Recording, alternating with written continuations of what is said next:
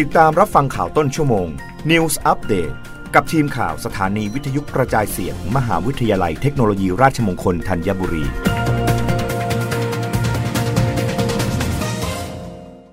รับฟังข่าวต้นชั่วโมงโดยทีมข่าววิทยุราชมงคลธัญบุรีค่ะกองพัฒนานักศึกษามหาวิทยาลัยเทคโนโลยีราชมงคลธัญบุรี แจ้งการจัดตรวจสุขภาพนักศึกษาชั้นปีที่ 2-4 ปีการศึกษา 2565 กองพัฒนานักศึกษามหาวิทยาลัยเทคโนโลยีราชมงคลธัญบุรี แจ้งการจัดตรวจสุขภาพนักศึกษาชั้นปีที่ 2 ถึงปีที่ 4 ปีการศึกษา 2565 โดยไม่มีค่าใช้จ่าย ระหว่างวันที่ 22 ถึง 25 สิงหาคม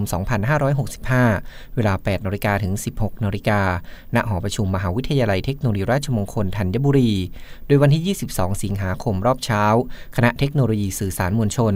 รอบบ่ายคณะศิลปกรรมศาสตร์และคณะศิลปศาสตร์ วันที่ 23 สิงหาคม รอบเช้า คณะเทคโนโลยีคหกรรมศาสตร์ และคณะวิทยาศาสตร์และเทคโนโลยี รอบบ่ายคณะสถาปัตยกรรมศาสตร์ และคณะครุศาสตร์อุตสาหกรรม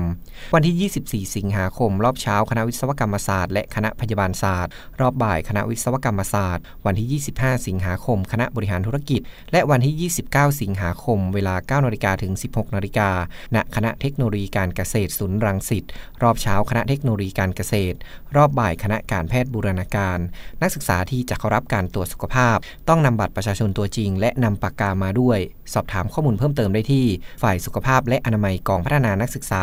มหาวิทยาลัยเทคโนโลยีราชมงคลธัญบุรี02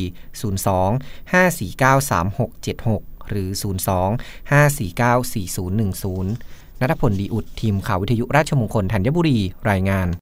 สำนักงานสลากกินแบ่งรัฐบาลเพิ่มเมนูลดราคาสลากดิจิทัลต่ำกว่า 80 บาท เริ่ม 1 กันยายน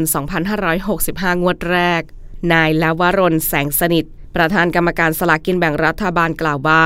ยอดจำหน่ายสลากดิจิทัล งวด 1 กันยายน 2565 จำนวน 10.3 ล้านใบ